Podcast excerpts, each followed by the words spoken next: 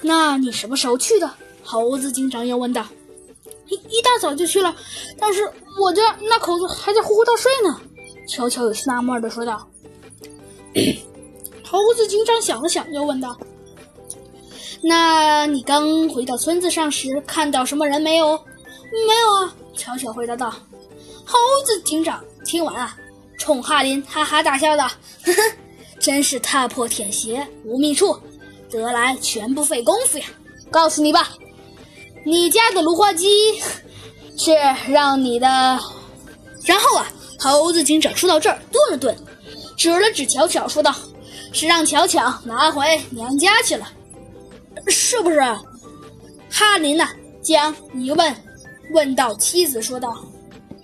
就是的，巧巧如实回答说：“你你也不跟我说一声，弄得我还跟哈林打了一架。”哈林带着几分埋怨的口气说：“巧巧一笑，我不是怕影响你睡觉吗？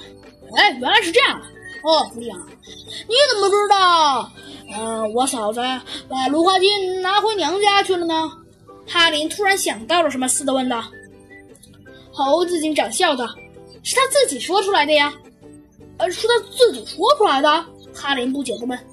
猴子警长又说道：“因为你还没等他说完，小鸡墩墩呢，好像就像脑子里的灯泡亮似的，一下子蹦了起来，说道：‘我知道，因为呃，因为你的小鸡呃回村上的路的时候，没有没有 没有碰见村上人，呃呃呃，见了我们，呃，就问是不是芦花鸡而来的。芦花鸡不是他拿回家的，他会这样说吗？’听了这话，巧巧说笑道。”哼，警长，你还真是料事如神哎！小鸡墩墩的小声的嘟囔了一句，说道：“嗯，我可是也是很厉害的。”哦，对，巧巧啊，把头低下来看了看小鸡墩墩，说道：“你这只小飞机也很厉害啊！”至此，真相都大白了。